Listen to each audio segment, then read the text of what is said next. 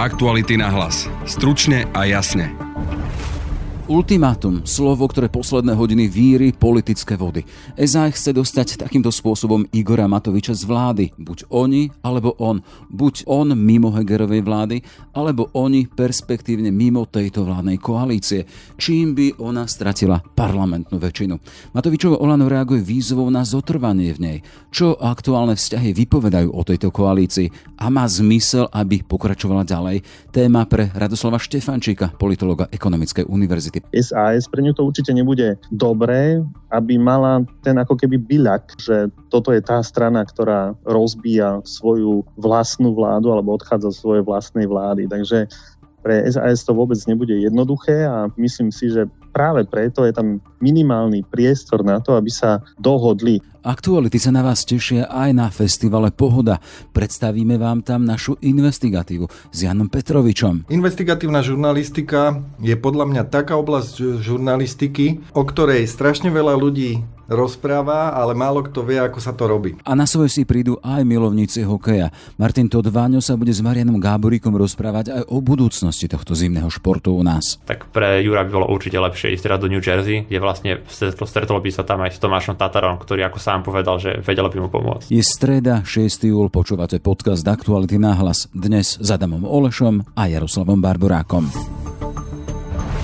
Tento podcast vám prináša ČSOB. Založte si ČSOB Smart účet a máte ho navždy bez poplatku a podmienok. Teraz aj s bonusom až do 75 eur. Bez poplatku, bez podmienok, na veky. To sa dobre počúva. ČSOB. Pre vás osobne. Radoslav Štefančík, politolog Ekonomickej univerzity. Pekný deň prajem. Dobrý deň, prajem. A v letnom čase do nemeckého Cvikau. Poďme teda, ak sa hovorí o ultimáte, je to len prejav toho, že aktéri už nevidia zmysel v ďalších rokovaniach a ak sa hovorí o ultimáte v koalícii, ktorá je na rokovaniach ako si životne závislá, hovoríme o životnom ohrození tejto vládnej zostavy, pán Štefančík? Určite áno, aj keď na druhej strane treba hneď povedať, že keď e, jedna strana prichádza na rokovanie s ultimátom, tak e, potom celé to rokovanie nemá zmysel ja si myslím, že vzhľadom na to, že politika je skutočne umenie možného a politika sa dokonca niekedy ťažko e, predvída a správanie niektorých jednotlivcov sa ťažko predvída, tak stále existuje priestor na to, aby si politické strany sadli a aby sa dohodli na budúcich e, vzťahoch, pretože to vyzerá tak, že vzťahy medzi vládnymi stranami doteraz e, nefungovali skutočne dobre a je potrebné urobiť zásadné zmeny. Hej, ale ak hovoríme o ultimáte, vy hovoríte, že s ultimátom sa nechodí na rokovanie, ale tieto rokovania aktuálne nie sú. Nefunguje koaličná rada, kde nechodia zástupcovia SAS a vidíme, že dnes sedí rozšírené predsedníctvo e, strany SAS, ktoré počíta s tým, že teda výzve tomu ultimátu Igora Matoviča z vlády a vidíme, že na druhej strane e, tuto zasa Olano nejde k nejakým rokovaniam, ale zasa vydáva výzvu aby sa znebláznila a aby v tejto koalícii zostala. Čiže sme v situácii, keď strany vládnej koalície v podstate spolu nehovoria, len si niečo odkazujú. Čo to je za prejav? Akých vzťahov? To je vyvrcholenie toho všetkého, čo sme videli doteraz a síce, že vzťahy medzi jednotlivými partnermi sú skutočne veľmi zlé a ich komunikácia je na veľmi zlej úrovni ale vzhľadom na to, že Olano dáva takúto ako keby ruku SAS, že predsa len existuje stále priestor, tak tam e, vidím minimálnu šancu na to, že by sa mohli dohodnúť a e, že ten rozpad vlády ešte nie je akutný, aj napriek tomu ultimátu, ktoré SAS e, svojmu partnerovi dalo. Ak ale samotné Olano v tej výzve síce hovorí o tom, teda, že viac je toho, čo nás spája a čo máme za sebou, vyšetrujú sa kauzy, máme tu schválené veci, s čím teda SAS zase reaguje tým, teda, ale vy ste zneužili legislatívny proces, presadili ste to aj s opozíciou, rozvratili ste verejné financie a v tej výzve Olan na konci ešte teda pripomína SAS, ale vy ste už jednu vládu rozbili, takto sa ide do nejakých e, vyjednávaček, kortešačiek politických, keď chcem, aby jedna strana z vlády neodchádzala? To je taký ten typický komunikačný štýl Igora Matoviča, že na jednej strane sa tvári ako ústretový politík, ako ústretový človek, ako ten človek, e, ktorý je dokonca ochotný odpúšťať, e, urobiť pokánie ale sa na druhej strane si stanoviť ďalšie podmienky, tak to je skutočne nie dobrý spôsob, ako osloviť e, partnera a komu podávať e, tú ruku, ktorú sa snaží ako keby Olano teraz podať. Ale zase na druhej strane, keď sa pozrieme na to zo strany alebo z perspektívy SAS, tak si je potrebné uvedomiť, e, že skutočne SAS bola tou stranou, ktorá pomáhala povaliť svoju vlastnú vládu, aj keď v tomto momente je potrebné zdôrazniť, že to neboli len poslanci SAS, ale rovnako poslanci dnešného Olano s výnimkou jedného z tej štvorice poslancov, ktorí sa kedysi dostali do parlamentu na kandidátke SAS, ale keď sa vrátim k SAS, pre ňu to určite nebude dobré, aby mala ten ako keby byľak, že toto je tá strana, ktorá rozbíja svoju vlastnú vládu alebo odchádza z svojej vlastnej vlády. Takže pre SAS to vôbec nebude jednoduché a myslím si, že práve preto je tam minimálny priestor na to, aby sa dohodli. Určite ústupok musí urobiť dosť e, výrazne aj Olano, a skutočne musí zvážiť, e, že pôsobenie Igora Matoviča nie je stmeľovacím prvkom tejto vládnej koalície, ale naopak e, polarizujúcim. Ale neviem si predstaviť, že Olano stiahne z vlády svojho predsedu, že tento človek potom odíde do parlamentu a vláda bude fungovať e, ako keby sa nič nestalo, vzhľadom na to, že politika je vždy o ústupkoch a záujmoch, tak e, si viem predstaviť, e, že Olano na túto podmienku pristúpi, ale len s podmienkou voči SAS. Čo očakávate? Lebo ak to je v pozícii ultimáta, ale vy hovoríte teda, že viac by získali tým, keby to nebolo ultimátne, aký môže byť ústupok alebo to, tá požiadavka Sasky, aby aj oni našli toho vlka sítého a ovcu celú. To je veľmi dôležité, že si neviem predstaviť z toho osobnostného hľadiska, že Igor Matovič povie, no dobre, tak e, ja som ten výnik, odchádzam a napríklad Richard Sulik vo vláde ostane, po prípade SAS bude mať aj napriek e, tomu, že to tak e, v koaličnej zmluve nie je zadefinované, hovoríme stále o tej koaličnej zmluve, ktorá bola prijatá po voľbách, že SAS má alebo vedie ministerstvo spravodlivosti. Takže si viem predstaviť, že, že Olano bude mať e, podmienky vo vzťahu či už k predsedovi SAS, Richardovi Sulíkovi, teda ministrovi hospodárstva, po prípade k pani Kolíkovej, ale určite to nebude pozícia, že my sa stiahneme, alebo teda, že Igor Matovič odíde z ministerskej pozície a všetko ostane po starom. Na druhej strane si treba skutočne uvedomiť, že to pre Igora Matoviča nemusí byť až e, taká blamáž, respektíve absolútna prehra, pretože Igor Matovič ako politik, ako šéf strany ako politik, ktorý sa zúčastňuje koaličných rád, svoj mocenský vplyv úplne nestratí, len ho nebude vykonávať e, priamo, ale sprostredkovanie, tak ako to napríklad doteraz robil sprostredkovanie cez e, predsedu vlády. No ale poznajúc e, Igora Matoviča, viete si predstaviť, že by šiel do čosi takého, aby bol nejakým tým človekom v pozadí? Áno, keby sme sa pozreli na to z toho pragmatického, mocensky politického hľadiska, tak si musíme uvedomiť, že v minulosti to fungovalo. Napríklad, keď e, Robert Fico odišiel do ústrania, respektíve stiahol sa naspäť do parlamentu, vládu vytvoril Peter Pellegrini a, a koalícia ostala pokope a fungovala aj naďalej. Len problém je v tom, že Robert Fico je typ eh, pragmatického politika, ktorý skutočne túži pomoci a vie, že keď moc nemá priamo v rukách, tak ju môže minimálne vykonávať sprostredkovanie cez eh, dosadeného predsedu vlády.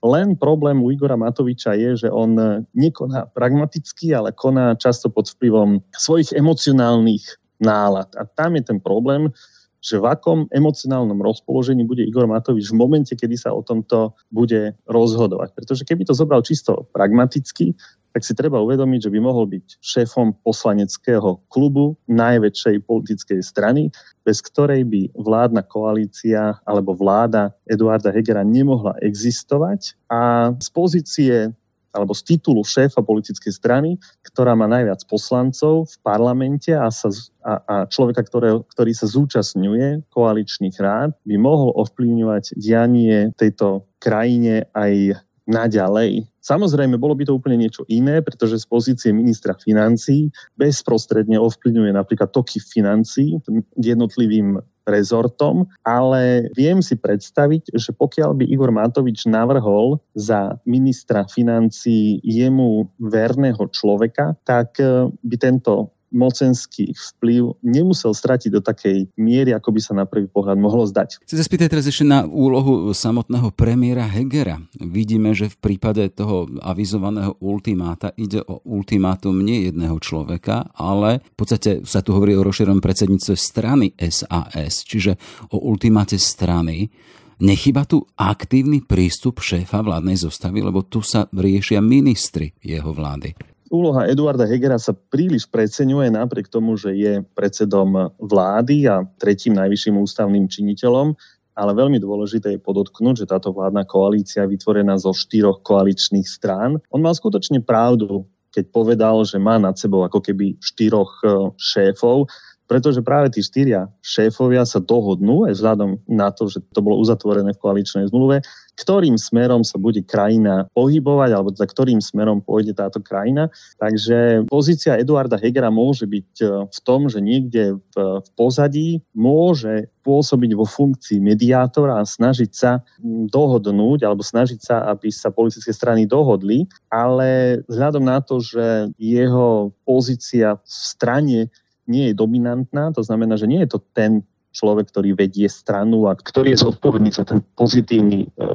volebný výsledok, ktorý Olano vo voľbách dosiahlo, tak uh, jeho pozícia je skutočne ako keby dvojky v tejto celej vládnej koalícii. Takže ja si myslím, že to, ten dôležitejší orgán je práve koaličná rada, respektíve šéfovia politických strán, ktorí túto vládu vytvorili. Chcem už len na záver, že čo z toho môže mať, lebo teda vidíme, že aj v tej výzve je zmienka o tom, že nie sú za predčasné voľby. Je SAS týmto ultimátom za predčasné voľby? Komu by prospeli predčasné voľby, keď hovoríme o tejto koalícii? Ak je SAS za predčasné voľby, tak e, určite by to SAS neprospelo, pretože SAS sa môže vnímať ako práve tá strana, ktorá druhýkrát rozbila vládnu koalíciu, bez ohľadu na to, že vynika môžeme skutočne nájsť aj u Igora Matoviča. Olano to vo volebnej kampani nebude prezentovať že my sme tí, ktorí sme odišli, ale SAS je tá, ktorá rozbila vládu, takže si viem predstaviť, že všetci tí voliči, ktorí dúfali, že v roku 2020 dôjde k nejakej kvalitatívnej zmene, že oni si tento narratív osvoja a bude, budú vidieť SAS spádu vlády, tak ako SAS vinili spádu vlády v roku 2011, respektíve v nasledujúcich voľbách 2012. Takže pre SAS to vôbec nemusí znamenať víťazstvo, aj napriek tomu, že ich eh, preferencie sú vždy lepšie ako volebný výsledok. Netreba zabúdať na to, že aj v minulosti bola SAS tou stranou, ktorej sa vo výskumoch verejnej mienky celkom darilo, ale nakoniec preferencie nezodpovedali volebnému výsledku. No ale keď hovoríme o výťazoch a porazených, tak porazený bude určite volič, ktorý sa nádejal, že rok 2020 bol kvalitatívnou zmenou vo vývoji tejto krajiny, tejto spoločnosti a táto koalícia všetky politické strany, ktoré ju tvoria, nevyužila tú príležitosť, ktorú jej volič v roku 2020 dal. Takže celkovo sa to môže odraziť aj v nižšej volickej účasti, ale v každom prípade v prepade všetkých vládnych strán. Konštatuje Radoslav Štefančík, politolog Ekonomickej univerzity. Všetko dobré, nech sa darí. Ďakujem pekne. Vo štvrtok začína najznámejší slovenský festival Pohoda. Jeho súčasťou budú aj aktuality, ktoré si pripravili pre svojich čitateľov a poslucháčov bohatý program. Súčasťou programu budú diskusie na rôzne témy. To prvou bude diskusia o investigatívnej žurnalistike, ktoré moderátorom bude zástupca šéf-redaktora Jan Petrovič, ktorého vítam v štúdiu. Ahoj. Ahoj, ďakujem za pozvanie. Súčasťou aktuality je už dlhodobo aj investigatívna žurnalistika, o ktorej bude aj diskusia na festivale Pohoda, ktorý budeš moderátorom. O čom bude táto diskusia? Investigatívna žurnalistika je podľa mňa taká oblasť žurnalistiky, o ktorej strašne veľa ľudí rozpráva, ale málo kto vie, ako sa to robí. Lebo nie je to také jednoduché, ako robiť nejakú spravodajskú žurnalistiku, ktorá má jasne dopredu dané pravidlá a v podstate zvládne ju aj nejaký novinársky ale pod vedením nejakého seniorného novinára. Toto je naozaj špecializovaná oblasť eh, novinárčiny takmer na pomedzi policajného vyšetrovania, čiže mm, riadne sa tam pracuje s zdrojmi, ktoré mnohokrát treba z rôznych dôvodov utajovať. Sú tam zvýšené bezpečnostné pravidlá pri príprave tých materiálov. Je to oveľa náročnejšia žurnalistika na analýzu dát z rôznych zdrojov. Takže je to podľa mňa taká zaujímavá oblasť, ktorá asi ľudí najviac chytila. Bohužiaľ, bohužiaľ musím to povedať, po tej tragickej udalosti, ktorá sa stala práve členovi našej redakcie Jankovi Kuciakovi, Pozeral som to aj na dátach, že naozaj si to vtedy ľudia začali masívne vyhľadávať a zrejme aj sami pochopili, že pokiaľ by sa o takéto témy zaujímali predtým, eh, v väčšom, väčšom meritku, takže možno, že aj spoločnosť by bola dnes niekde inde ako je. Takže o takých tých zákutiach, zákulisiach toho, ako sa to pripravuje, tak dúfam, že tí hostia, ktorí prídu, ktorí sú naozaj podľa mňa excelentným výberom tej malej skupiny investigatívnych žurnalistov, ktorí sa tej, tejto problematike venujú, tak tam prídu a že aj o tom niečo prezradia. Takže diváci sa môžu dozvedieť to zákulisie veľkých chaos, ako vznikali tie odhalenia? Dozvedia sa to, čo sa dozvedieť môžu, vzhľadom na to, že aj napriek najväčšej otvorenosti, akú, akú sme ochotní priznať, tak niektoré veci úplne priznať nemôžeme, ale myslím si, že tie mená, ktoré tam prídu, príde tam šéfka Českého centra nezávislej žurnalistiky investigace CZ Pavla Holcová, ktorá je veľmi známa práve ako spol, bývalá spolupracovníčka Janka Kuciaka pri práci na tom texte o Nrangete, na ktorom spolupracoval aj s tým medzinárodným e, združením e, novinárov z OCCRP. Príde tam veľmi erudovaný novinár Lukáš Diko, ktorý v minulosti v podstate prešiel mnohými slovenskými redakciami. Pôsobil v Rádiu Twis, pôsobil v slovenskej BBC, pôsobil v televíziách, v Markíze, v Teatrojke a napokon viedol aj celé spravodajstvo RTVS a momentálne je šéfom centra e, investigatívneho centra Jana Kuciaka, ktorý je vlastne správcom Kočnerovej knižnice, známeho produktu, e, ktorý vznikol vlastne po rozkodovaní tej jeho trémy. A príde aj jeden člen nášho investigatívneho týmu, Martin Turček, ktorý sa momentálne venuje písaniu knihy a práve na pohode povie ľuďom, o čom a o kom tá, ľudia, tá kniha bude a predpokladám, že množstvo tých ľudí, ktorí budú v tom stane, budú prekvapení. Prečo je vlastne dôležité, aby médiá mali investigatívnych novinárov? Spoločnosť sa pozera na to, ako funguje správa štátu zväčša prostredníctvom výstupov, ktoré vlastne vysielajú tí správcovia. Volení predstavitelia štátu, štátni úradníci, tí, ktorí, ktorí, e, ktorí sú priamo pri tom. Určite by nikdy o sebe neprezradili niečo, ak by sa dopúšťali nejakej nekalej činnosti, ak by zneužívali nejaký systém, ak by privilegovali svojich známych. To od nich čakať nemôžeme. Toto je úloha investigatívnych žurnalistov, ktorí musia mať ešte prísnejšie oči, e, ktoré budú kontrolovať týchto, týchto predstaviteľov, e, musia, musia byť ešte dôslednejší a majú na to aj oveľa väčšie predpoklady a zrejme aj v redakciách, ktoré sú odhodlané, ako napríklad Aktuality SK mať nejaký investigatívny tým, majú aj priestor na to, aby si mohli dôslednejšie pripravovať e, pôdu pre rôzne zistenia, pretože ak by oni neexistovali, tak asi by mnohé kauzy zostávali zastreté. My by sme dnes napriek tomu, že sa po, po tej tragickej udalosti úplne zmenil, dajme tomu, prístup eh, orgánov činných v trestnom konaní odhalilo sa množstvo veľkých kauz, ktorých figurujú naozaj mnohí prominenti režimu e, bývalej vlády, mnohí, mnohí e, vysokí podnikatelia, vysokí úradníci, tak ve, množstvo tých zistení vlastne pramenilo priamo z rúk týchto investigatívnych novinárov. Oni majú veľmi dobré zručnosti v hla, vyhľadávaní dát. Ja predpokladám, že mnohí novodobí zločinci ani sami nepredpokladajú, že keď sa snažia všetko skrývať cez rôzne offshore firmy, cez rôzne, cez rôzne mm, neprehľadné operácie, s kvantom firiem, tak práve, že títo ľudia už našli nástroje, ako sa, ako sa dá aj toto uh, vyselektovať, že čo je tam čisté a čo je tam uh, špinavé, dajme tomu pranie nejakých peňazí. Takže keby sme tý, túto skupinu ľudí nemali, tak by sme žili ako keby s klapkami na očiach a oni ich práve dávajú dole. Za posledné roky sme videli, že na, na povrch vyšlo množstvo kauz, ktoré najznámejšie kauzy odkryli naši novinári z aktualit.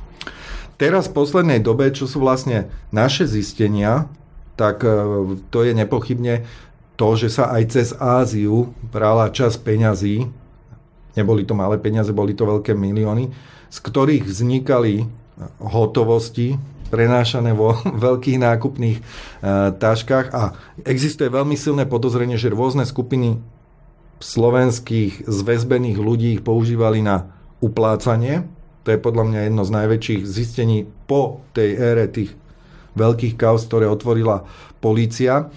Pokiaľ ide o týchto ľudí, ktorých ja som spomínal, možno, že to ani ľudia až tak veľmi neregistrujú, ale napríklad Pavla Holcová odhalila, že bývalý český premiér e, Babiš e, ešte pred vstupom do politiky e, skryte cez rôzne offshore firmy nakúpil množstvo nehnuteľností vo Francúzsku, kúpil si tam aj zámok a vlastne k týmto zisteniam sa tiež dostali prostredníctvom zase istého úniku informácií, ktorý poznáme ako tých Pandora Papers a myslím, že to aj veľmi zamávalo vtedy českou politickou scénou. A napríklad tu investigatívne centrum Jana Kuciaka pravdepodobne ľudia stále spájajú s tou základnou kauzou vraždou Janka Kuciaka a jeho snúbenice Martiny Kušninové, ale tá skupina ľudí, ktorá sa tam dala dokopy, ide ďalej a oni odhalujú rôzne veci, napríklad o rôznych štátnych nominantoch, ktorí aj dnes, za dnešnej vlády, už figurujú v aparáte, ale v minulosti boli spájani s rôznymi e,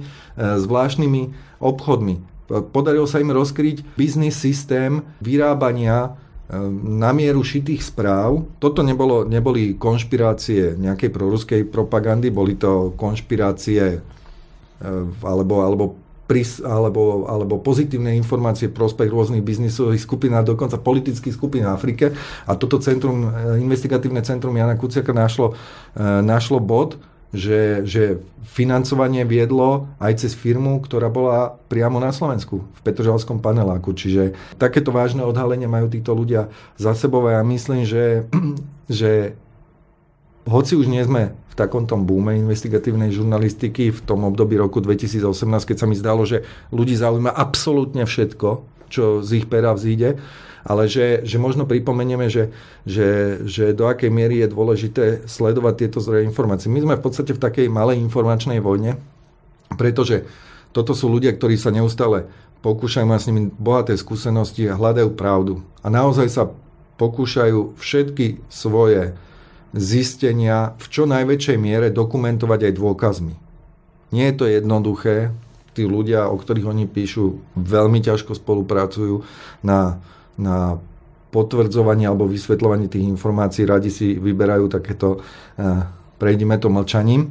A tým, že, že dnes aj mnohé portály, ktoré eh, proste pôsobia na webe a nevydávajú svoje papierové formy, pozamykali svoj obsah, tak vlastne aj opúšťajú trošku to pole informačné a nastupujú tam tie kon, konšpiračné weby. Aj o nich sa už podarilo, ako som to spomínal v tom prípade investigatívneho centra Jana Kuciaka, zistiť nejaké informácie, čiže treba ukázať, že, že akí hráči vlastne na tom informačnom poli sú aj o tomto. Budeme debatovať počas, počas tej diskusie. A samozrejme, oni žijú aj v permanentnom ohrození, či už ohrození priamo fyzickom, ako sme tomu boli žiaľ svetkami na Slovensku, ale aj Malte a už dnes bohužiaľ aj v niekoľkých ďalších krajinách, poznáme aj ten holandský prípad. E, v Grécku sa niečo stalo hej, pred, pred istým časom, čiže nie je to veľmi bezpečné. Čiže budeme sa baviť trošku aj o ochrane novinárov, aké je to zázemie u nás na Slovensku. Ja by som teda bol rád, keby sa mimoriadne zlepšilo, uvidíme, čo nás do budúcna čaká.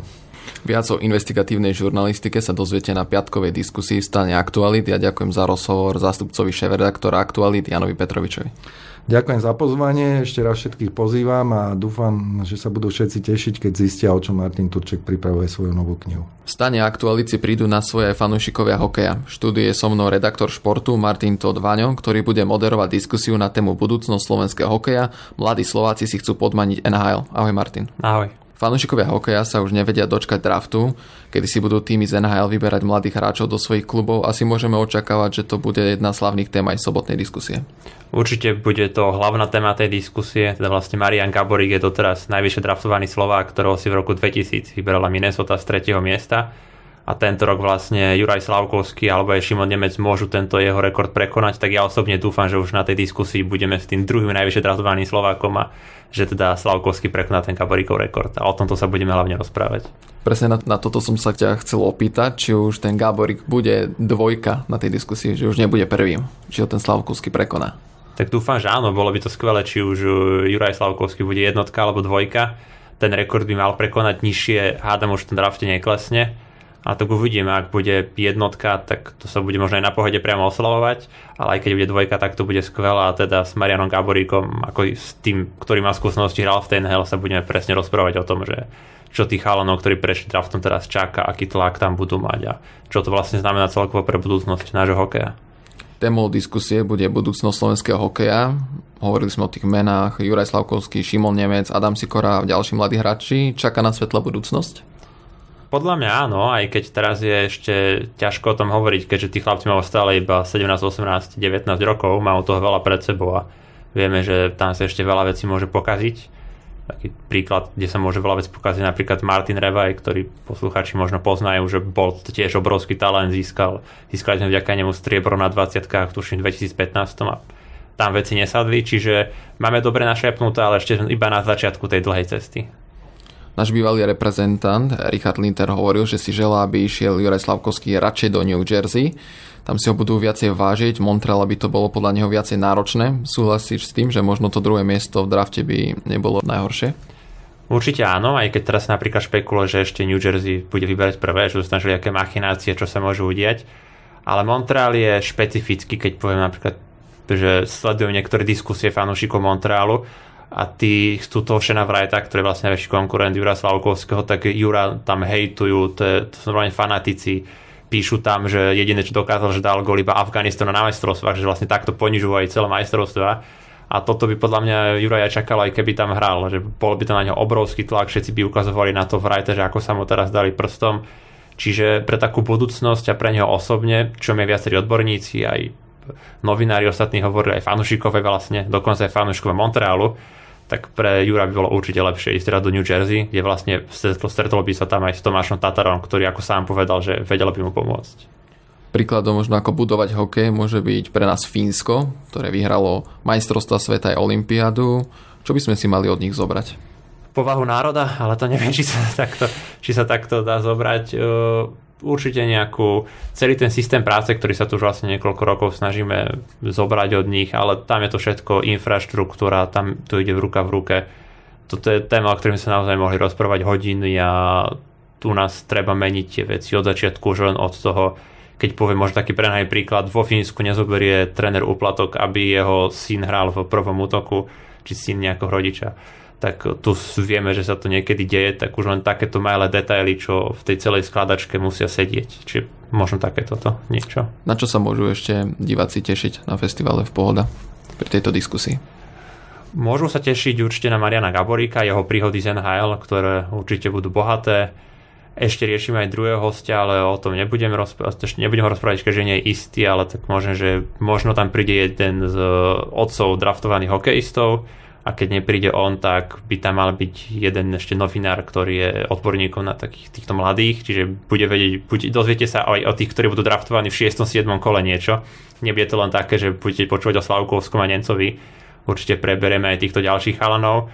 Pozrieme sa trošku zrejme aj na ten draft, ktorý bude aj budúci rok, ktorý tiež bude pre Slovensko veľmi slušný ale teda myslím, že to hlavne Marian Gaborik je veľké lákadlo a jeho historky a skúsenosti a všetko, čo on zažil ľudia budú radi počuť. Nielen o týchto témach sa bude v sobotu rozprávať redaktor športu Martin Todvaňo s Marianom Gáborikom na festivale Pohoda. Ja ďakujem za rozhovor, Martin.